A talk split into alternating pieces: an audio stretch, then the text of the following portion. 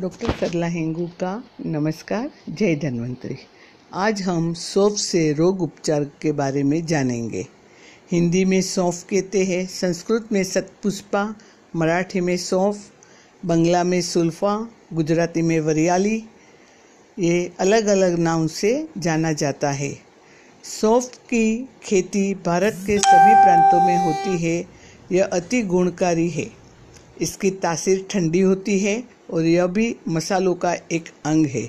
इसे भी औषधि के रूप में प्रयोग किया जाता है। जिन महिलाओं का गर्भपात होता है अक्सर इसको गर्भ, गर्भपात हो जाता है। ऐसी महिलाओं के लिए 50 ग्राम सौंफ को 50 ग्राम गुलकन के साथ पीसकर उसमें एक कप पानी मिलाकर हर रोज़ उस महिला को सेवन करने, कराने से गर्भपात नहीं होता है। उन दिनों उ, उस महिला को गर्म चीज़ों का सेवन नहीं करना चाहिए और न कोई भारी वज़न भी उसको उठाना चाहिए। संतान के लिए गर्भवती महिलाओं को प्रतिदिन 20 ग्राम सौफ और 10 ग्राम मिश्री का सेवन सुबह शाम तथा इतनी मात्रा में शाम को सुबह तथा उतनी मात्रा में शाम को सेवन करते रहने से बच्चा सुंदर व निरोगी पैदा होता है। अगर किसी को मुँह में छाले हो जाते हैं, जिन लोगों को जिन लोगों को मुँह में अक्सर छाले होते रहते हैं, उन लोगों को प्रतिदिन सुबह शाम भोजन के पश्चात 20 ग्राम मीठी सौंफ का सेवन हमेशा करते रहना चाहिए। मुँह के छाले ठीक हो जाते हैं और फिर कभी नहीं होंगे। सौंफ खाने से पेट का फूलना भी बंद हो जाता है।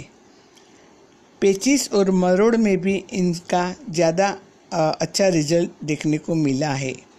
पेचिस और मरोड़ मरोड़ में पाँच ग्राम कच्ची सौंफ और पाँच ग्राम भुनी सौंफ दोनों को मिलाकर खाने से पंद्रह दिन तक उसका नियमित सेवन करने से पेचिस और मरोड़ ठीक हो जाती है। दस्त में भी लाभ मिलता है। छोटे बच्चे को दांत निकलने पर भी ये बहुत उपयोगी है। बच्चों के दांत निकलने में बच्चे को बहुत कष्ट होता है, दस्त लग जाता है, बच्चा कमज़ोर हो जाता है। ऐसे समय में 25 ग्राम सौंफ, एक पाव और पाव, एक पाव गाय गाय के दूध में डालकर उसको उबाल लें और फिर उसको छानकर उसमें थोड़ी सी मिश्री मिलाकर उसी दूध का बच्चे को सेवन कराए। इससे दांत आसानी से निकल आएँगे और बच्चे को कोई कष्ट नहीं होगा। खांसी होने पर 25 ग्राम सौंफ और 25 ग्राम अजवाइन को आधा लीटर पानी में डालकर उबाल ले और फिर उसको छान ले और उसमें दो चम्मच शहद मिलाकर हर दो घंटे के बाद दो दो चम्मच पानी रोगी को सेवन कराते रहे। इस इस आ, दस दिन के खांसी दस दिन का ये प्रयोग करने से खांसी दूर हो जाती है। नज़ला और जुकाम जिसको रहता है, ऐसे में 20 ग्राम सौंफ, पाँच लौंग और आधा लीटर पानी में पानी डालकर उबाल ले। जब पानी आधा रह जाए तो उसे छान कर उसमें खांड या शक्कर मिला ले। उसके बाद दो दो चम्मच पानी हर घंटे के बाद पीते रहे। तीन दिन के सेवन से नज़ला जुकाम ठीक हो जाएगा। आँखों के रोग में भी बड़ी सौंफ ज़्यादा उपयोगी है। आँखों की रोशनी कम होने पर सौंफ को कूट पीस कर छान ले। फिर उसमें पिसी मिश्री मिलाकर रात को सोते समय एक चम्मच चूर्ण गाय के दूध के साथ सेवन करे, करने से लगातार 40 दिन सेवन करने से आँखों की रोशनी बढ़ जाती है और नज़र तेज हो जाती है। अधिक नींद आने पर भी इसका उपयोग बहुत अच्छा अधिक नींद अधिक नींद आने पर भी आने पर भी बड़ी सौफ से अच्छा फ़ायदा मिलता है।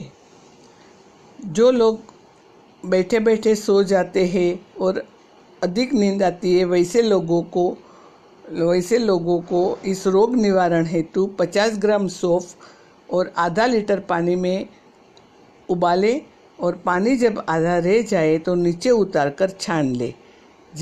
फिर उसमें नमक मिलाकर सुबह शाम दस दिन तक रोगी को सेवन कराए। अधिक नींद से छुटकारा मिल जाएगा। और बड़ी सोप को हमारे हमारे आ, खाना खा हमारे रोजिंदा जीवन में भी हम लोग मुखवास के तौर भी उसका उपयोग करते हैं। इनकी तासीर ठंडी होने से गर्मी में उनका शरबत बना के भी पिया जा सकता है। जय हिंद, जय धन्वंतरी।